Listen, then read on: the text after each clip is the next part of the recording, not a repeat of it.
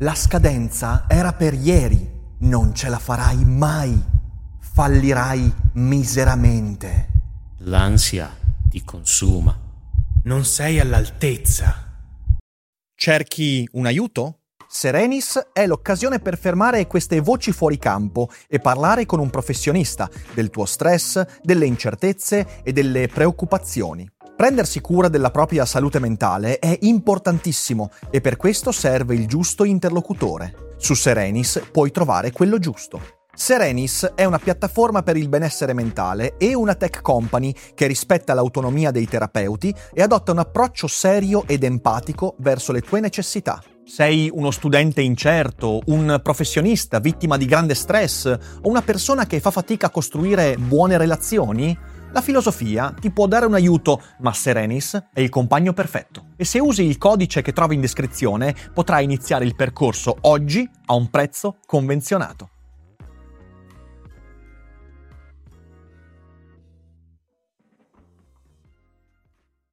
Ma come si impara a parlare bene, a parlare come si deve, con eloquenza, con espressività, con vocabolario vasto, è una richiesta quasi ossessiva che mi lanciate continuamente in chat su Twitch, su Instagram. Rick, come faccio a parlare meglio? Tu hai imparato, sei nato così. Certo, io sono nato dal grembo di mia madre parlando con paroloni importanti.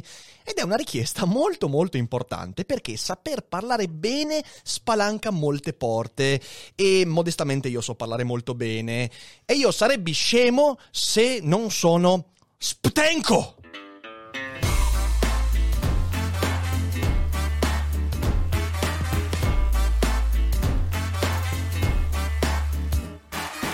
Sei su Daily Cogito, il podcast di Rick Dufer. E chi non lo ascolta è cibo per gli zombie.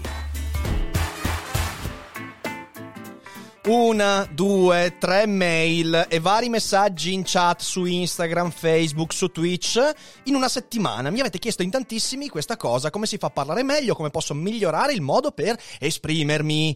Ecco, le richieste sono particolari perché mi arrivano quasi tutte da persone molto giovani. In effetti, si arriva a un certo punto nella vita, quando si arriva ai 30-35 anni, in cui il modo con cui ci siamo espressi fino a questo momento, che sia buono, cattivo, terribile o meraviglioso, non viene più messo in discussione. Questo è il motivo per cui a porsi questa domanda sono persone giovani. Ecco, questo è un errore. Anche se uno ha 40 anni, 45 anni può imparare a parlare meglio. E questo è molto importante. Certo è che saranno sempre i giovani a chiederla di più questa cosa, in primo luogo perché gli adulti hanno timore, hanno un po' imbarazzo a dire ma, ma, come faccio a parlare un po' meno come se fosse una dichiarazione di guerra il mio discorso? In secondo luogo perché i giovani si accorgono che a scuola non si fa più parlare lo studente, sia al liceo, alle medie, neanche parlarne, non vogliamo neanche sentire la vostra voce alle medie, che cazzo ci avete da dire poi a 12 anni, eh? Parliamone! E, e poi anche all'università, per esempio io durante il mio percorso universitario ho visto tantissimi miei compagni che facevano altri corsi che non hanno mai espresso oralmente niente nella vita. Se fai filosofia a Venezia, fino a qualche anno fa almeno non facevi mai esami orali, solo scritti. A Padova si era un po' più fortunati perché quasi tutti erano esami orali. Poi si perdeva la capacità di scrittura, che è comunque una cosa da coltivare, ma vabbè, quello è un altro discorso. A scuola però noi non alleniamo più le persone a parlare bene, ad esprimersi, ad essere persuasive, convincenti, avere padroneggiamento, padroneggiamento, appena detto padroneggiamento del proprio linguaggio, se non per ripetere a pappagallo le lezioni, imparate a memoria, le pagine dei libri e via dicendo. E questo ovviamente non è imparare a parlare bene. I risultati negativi del non sapersi esprimere diventano molto presto evidenti. Primo su tutti, impossibilità di avvicinare gli altri, di essere accattivanti, di essere interessanti. Una persona che parla bene, una persona che mostra anche un carisma particolare, una persona che non sa esprimersi allontana gli altri, è inevitabile, anche perché se non sai parlare bene sviluppi una naturale incapacità a spiegarti, a dire come ti senti, ad esprimere i tuoi sentimenti, le tue paure, angosce, quindi ti chiudi sempre di più e poi ci si disabitua all'automiglioramento. E ricordiamoci che il linguaggio è il primo ambiente di automiglioramento della nostra vita. Se uno non automigliora il proprio modo di parlare, non si automigliora in quasi nient'altro. Questo è molto importante. Ora, io, scherzi a parte, vi dicendo, nel corso degli anni mi sono allenato moltissimo e ho sviluppato una certa capacità di saper parlare, ampliamento del vocabolario, e eh, capacità di sentire il ritmo, di sviluppare uno stile e queste cose io le ho imparate, non ce le ho innate. Questo cosa vuol dire? Cioè cosa vuol dire saper parlare? Significa tante cose, però principalmente le seguenti. Primo, saper pronunciare in modo chiaro quello che dici. Cioè, l'interlocutore deve discernere le parole che stai esprimendo ed è una cosa importante. Seconda cosa, ancora più importante, Parlare bene significa saper organizzare i pensieri mentre li stai comunicando. E questa roba la sottovalutiamo, ma è il motivo per cui dobbiamo separare molto spesso il momento in cui raccogliamo le informazioni e organizziamo i pensieri dal momento in cui li esprimiamo, creando dei casini incredibili. Se io so parlare mentre organizzo i pensieri, allora diventa tutto molto più naturale, spontaneo e più efficace. In terzo luogo significa sviluppare un vocabolario, un dizionario variegato, ampio, che ti dia strumenti e capacità di variazione. E la capacità di variazione è fondamentale perché significa sapersi adattare ai diversi contesti. Infine, saper parlare significa trovare la tua voce. E cosa vuol dire questo? Beh, significa tante cose, ma principalmente mostrare la tua identità nell'atto espressivo, trovando un tuo stile. Questo significa saper parlare. E tutto questo è un traguardo, non un punto di partenza. Perciò oggi voglio darvi 5 consigli utili per allenare la capacità di comunicare oralmente in modo efficace. Pronti? Partenza, via. Primo punto. Concentrati su ciò che stai leggendo e ascoltando. Spesso ci capita di leggere e ascoltare in modo distratto, soprattutto in questa epoca, epoca di multitasking, di cui non possiamo veramente fare a meno, ma che non possiamo permetterci, Spesso noi perdiamo l'occasione di ascoltare e leggere con concentrazione perché mentre leggiamo, mentre ascoltiamo, pensiamo ad altro. Mentre leggiamo, pensiamo alle notifiche appena ricevute, al commento, al messaggio di quella che ci deve scrivere ma che non ci scrive da due giorni. E quindi non stiamo veramente leggendo, non siamo lì con la testa, siamo altrove. E quando ascoltiamo qualcuno, un interlocutore, un video, un film, a volte abbiamo la necessità di aspettare il nostro turno per parlare. Altre volte, di nuovo, siamo come si suol dire, via con la testa. E questo è un problema perché sono tutte occasioni perse per ampliare il vocabolario e acquisire nuove modalità espressive. Per esempio, tu che mentre stai guardando questo video stai o leggendo o peggio scrivendo un commento proprio mentre parlo, devi chiederti ma puoi permettertelo questo multitasking? No, il multitasking è una cosa complicatissima e nella stragrande maggioranza dei casi porta via energie di concentrazione vastissime. Tu pensi di riuscire a fare due cose contemporaneamente, le stai facendo entrambe male, sia ascoltarmi che scrivere il commento che forse sarà sgrammaticato, devastato, rotto e guerreggiante. Saper parlare è prima di tutto un esercizio di concentrazione e concentrarsi vuol dire fare una cosa e farla bene. Altrimenti non c'è concentrazione. Lettura ed ascolto, da questo punto di vista, sono le occasioni più ghiotte e più frequenti per acquisire parole, quindi ampliare il vocabolario, imparare modi di dire, perifrasi che mi serviranno per snellire i miei discorsi e per dare corpo, spessore ai miei discorsi, per vedere e acquisire espressività non solo verbale, anche gestuale, anche visuale, tutta una serie di strumenti che ci permettono di giocare con il nostro stesso linguaggio. Ma se mentre io leggo, ascolto, faccio altro, se mentre leggo un libro che mi permetterebbe di ampliare il mio vocabolario perché usa parole interessanti, non difficili, interessanti, le parole adeguate per i contesti. Io sto con l'altra mano con il cellulare, ma dove voglio andare? Non ci possiamo permettere tutto questo multitasking e quindi concentrazione prima di tutto. Seconda regola, se non capisce colui o colei che ti ascolta, è responsabilità tua. Attenzione, non è sempre vero, non è sempre così. A volte, in virtù di quello che ho detto, che noi ascoltiamo distrattamente, a volte noi magari parliamo bene, ma colui che ci ascolta non ci sta ascoltando, colui che ci legge non ci sta leggendo e quindi in realtà non posso farci nulla. Ma devo sempre partire dal presupposto che il mio interlocutore mi ascolta. Mi sta ascoltando. E anche se non mi ascolta, io comunico come se mi stesse ascoltando. Ok, questo è molto importante. Cosa vuol dire questo? Che è un buon presupposto di partenza pensare questo, perché mi permette di sviluppare una necessaria tendenza all'autocritica e all'automiglioramento nel modo con cui mi esprimo. Molti qui si riconosceranno in questo, in questo racconto. Provo per la prima volta ad esprimermi. Quante volte ci è capitato alle medie, con gli amici, professori, con amici di genitori o via dicendo famiglia? A un certo punto dico, vabbè, adesso, adesso provo a esprimermi. Ho una storia da raccontare, ho una barzelletta da raccontare, ho un concetto da esprimere. Ci provo, ci provo.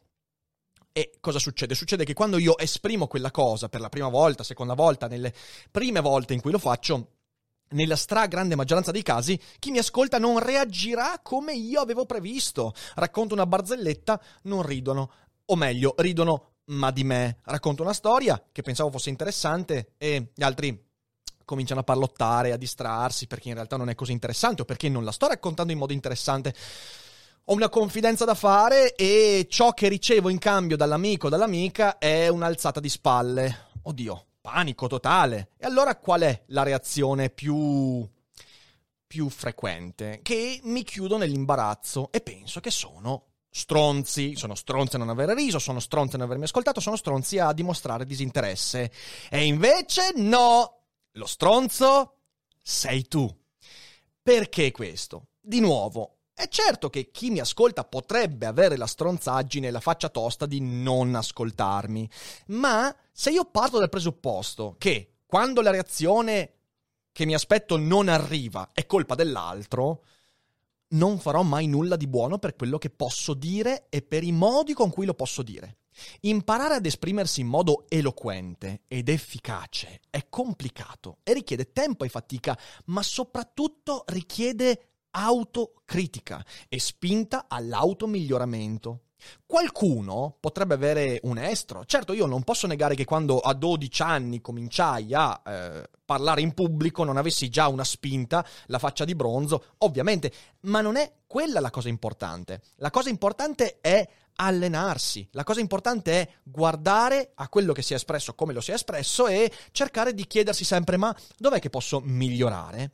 Se tu ti offendi, ti ritiri, eh, temi l'imbarazzo, perché le reazioni degli altri ti hanno sorpreso, è perché vorresti non dover faticare, perché di questo si tratta. L'imbarazzo è una forza molto positiva quando usata per autocriticarsi e migliorare. Se tu ti offendi, ti ritiri, dopo che raccontando una barzelletta o facendo una confidenza, l'altro l'altra non ha risposto come tu speravi, non è perché quella persona è stronza, potrebbe essere anche per quello, ma è qualcosa su cui tu non hai potere. Non puoi cambiare gli altri, puoi cambiare il modo con cui tu comunichi e quindi devi farla quella fatica.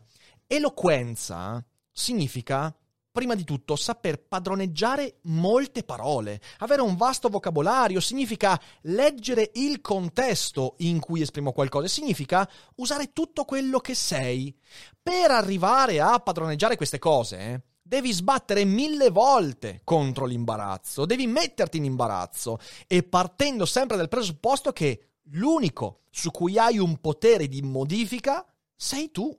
E quindi cercare sempre di guardare quello che hai detto e come lo hai detto in modo critico. Questo è fondamentale e quindi sarà l'allenamento di fronte a quei momenti di imbarazzo che ti farà partorire il tuo stile, la tua voce e un modo migliore di parlare.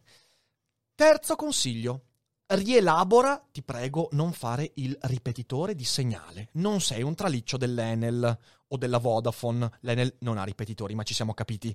Imparare a parlare significa rielaborare il codice degli altri. Anche qui la scuola fa un certo danno abbastanza forte ci trasforma in ripetitori. Perché? Perché in realtà ci spinge non a rielaborare, non a usare le nostre parole, i nostri codici per restituire in modo personale ciò che abbiamo imparato, che sarebbe ciò che invece dovremmo imparare a fare sempre ci trasforma in telefoni senza fili, in cui di volta in volta il messaggio iniziale viene sempre più distorto, al punto che messaggio distorto diventa una parola diversa, di- diventa eh, eh, Mercadini Roberto, messaggio distorto, Mercadini Roberto, dopo una serie di... Ciao Roberto, ti saluto. Ma avete capito? Se noi diventiamo ripetitori, noi andiamo sempre a diluire quelle poche cose che abbiamo imparato memorizzandole, trasformandole in qualcosa che poi non è il messaggio iniziale. Non è quello. Non è quello essere eloquenti, bravi a parlare. Allenare la mente a rielaborare eh, con parole proprie e sviluppando un proprio stile. Questo significa sapersi esprimere. E quindi anche al di fuori della scuola, piano, a volte siamo fortunati, abbiamo insegnanti che ci spingono a farlo, eh, non ci sono i casi, ma normalmente devi essere fortunato per avere un insegnante che ti chiede di usare le tue parole, il tuo stile per raccontare le guerre napoleoniche, la filosofia di Nietzsche o, beh vabbè, le, è difficile ovviamente eh, la, l'algebra restituirla con le proprie parole, però nel senso siamo disabituati normalmente a rielaborare i codici degli altri. Noi siamo invece abituati a riportare in modo assolutamente eh, piatto i messaggi degli altri. Noi riportiamo sempre i messaggi di qualcuno, ma è riportandoli in modo tutto mio che le cose cambiano. L'obiettivo della comunicazione è raccontare, ovvero riportare, rielaborare come nessun altro potrebbe fare. Questo ci permette di farci capire meglio.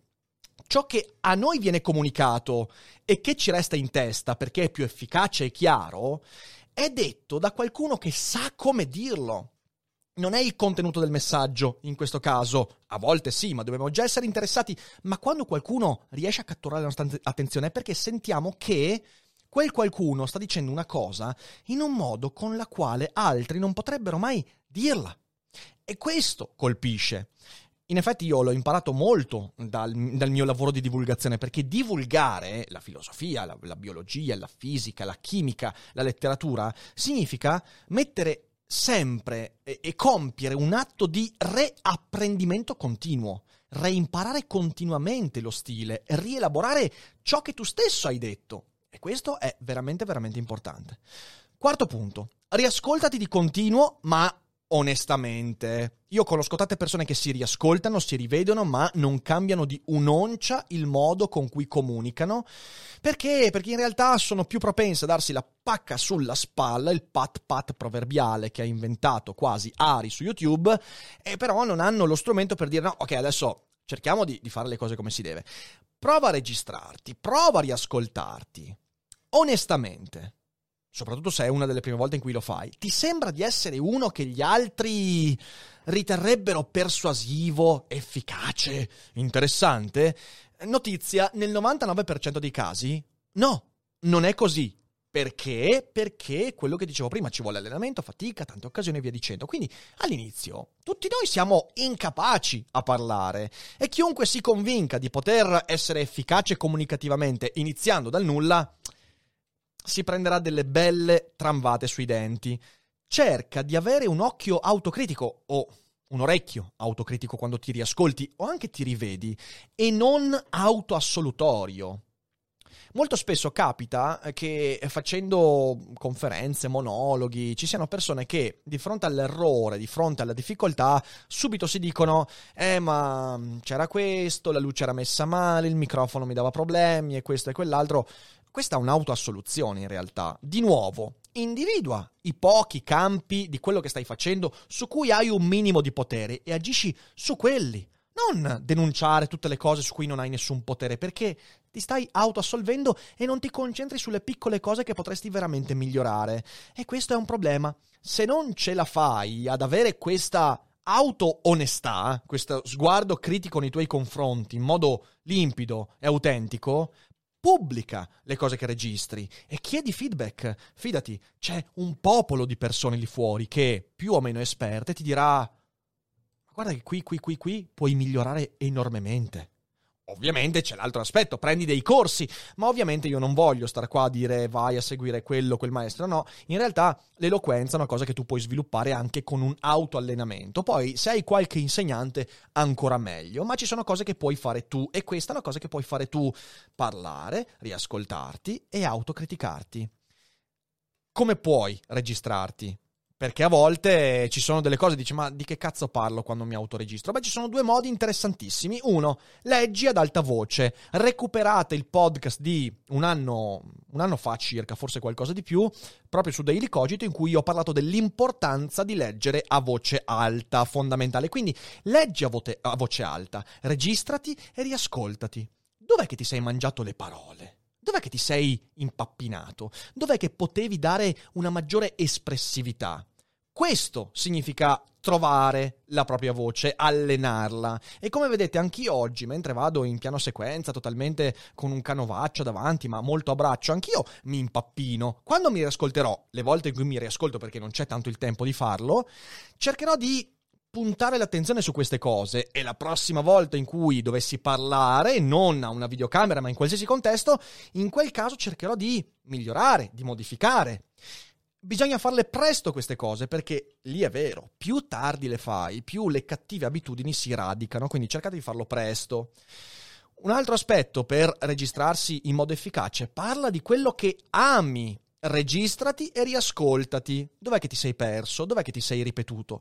Questi due aspetti, leggere voce alta e parlare di quello che ami e conosci registrandoti, ti permette di allenarti da un lato sulla forma, sul tono delle parole, sull'espressività di qualcosa in cui non devi per forza chiederti che contenuto metterci, quindi ti basi solo sull'espressività. Nel secondo caso, parlare di quello che ami ti permette di concentrarti sul contenuto, però non dovendo creare un discorso da zero, dal nulla.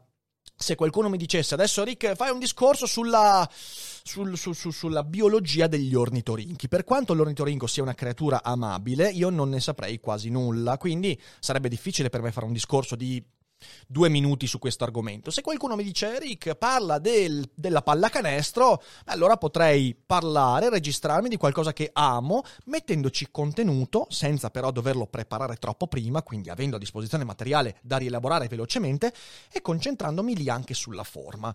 Ecco, queste sono delle ottime cose che mi permettono di poi guardare con sguardo critico quello che ho detto, fatto ed espresso. Ultima regola? Ancora più importante, non fuggire da quello che dici.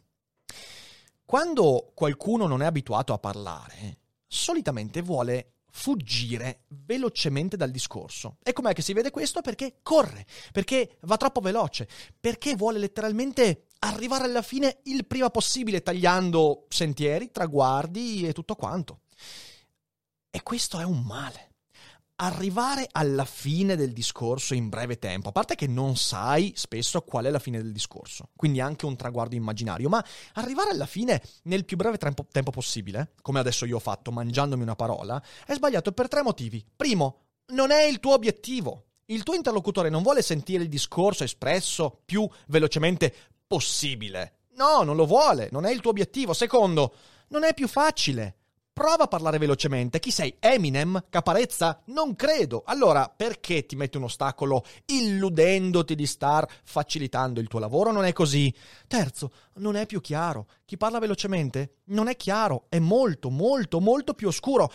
Un efficace parlatore si prende il tempo necessario e dà ritmo e tono a quello che dice, non velocità non ha paura delle sue stesse parole. Ecco, abituarsi a parlare ti permette di non temere le tue parole. Questa in realtà io l'ho messa all'ultimo posto, ma è la regola più importante. Non devi aver paura delle tue parole di ripeterle, di ripeterti, di dare ritmo, di fare un silenzio fra una parola e l'altra, fra una frase e l'altra, di cadenzare con grande normalità e sicurezza le parole che stai esprimendo. Non devi temere queste cose, perché se no scappi, scappi come un fuggiasco. Non è bello, non è bello ascoltare chi scappa mentre parla.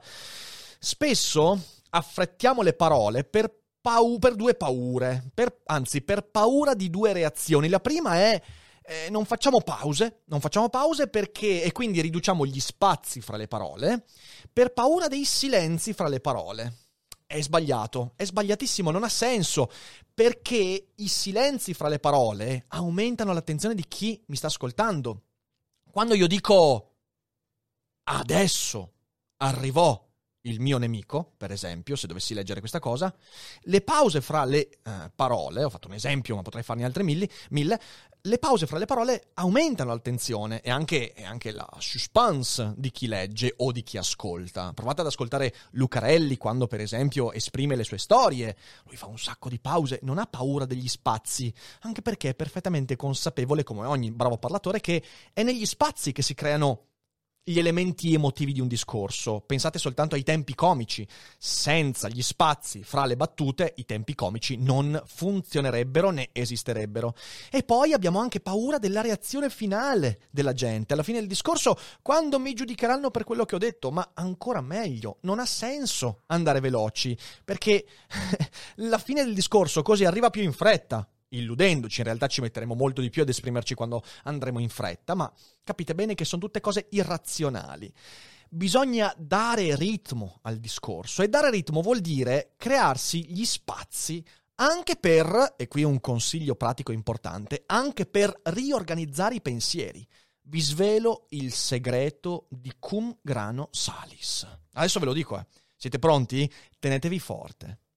Quando io dico ma cum grano salis, sto emettendo un'espressione praticamente automatica e nella mia testa non sto pensando al fatto che sto dicendo cum grano salis. Nella mia testa sto dicendo, riprenderò il discorso in questo modo, quando dico le cose, quelli che sono i tic, quelli che sono mh, mm, i modi di dire di Daily Cogito, che dico anche non su Daily Cogito, in altri video o anche dal vivo, la mia testa si prende il tempo per riorganizzarsi.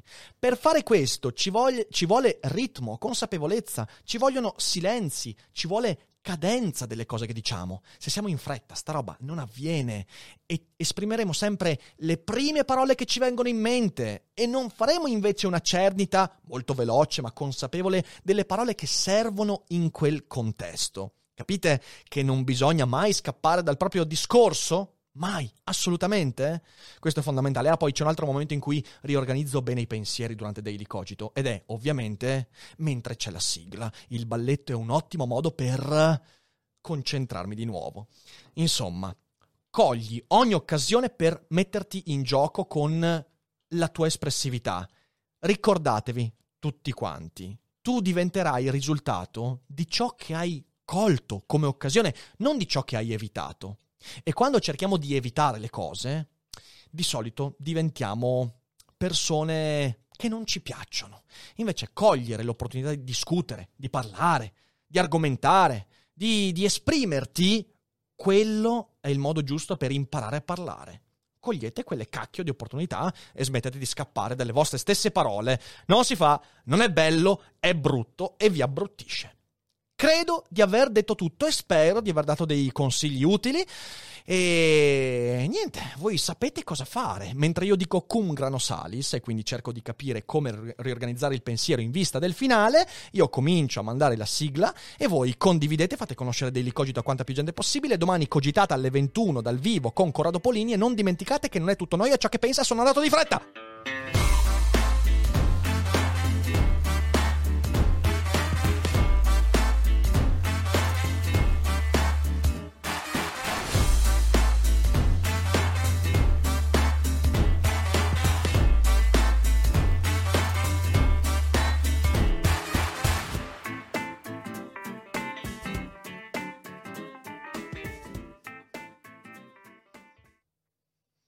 I'm Sandra, and I'm just the professional your small business was looking for. But you didn't hire me because you didn't use LinkedIn jobs. LinkedIn has professionals you can't find anywhere else, including those who aren't actively looking for a new job but might be open to the perfect role, like me. In a given month, over 70% of LinkedIn users don't visit other leading job sites. So if you're not looking on LinkedIn, you'll miss out on great candidates like Sandra. Start hiring professionals like a professional. Post your free job on linkedin.com/spoken today.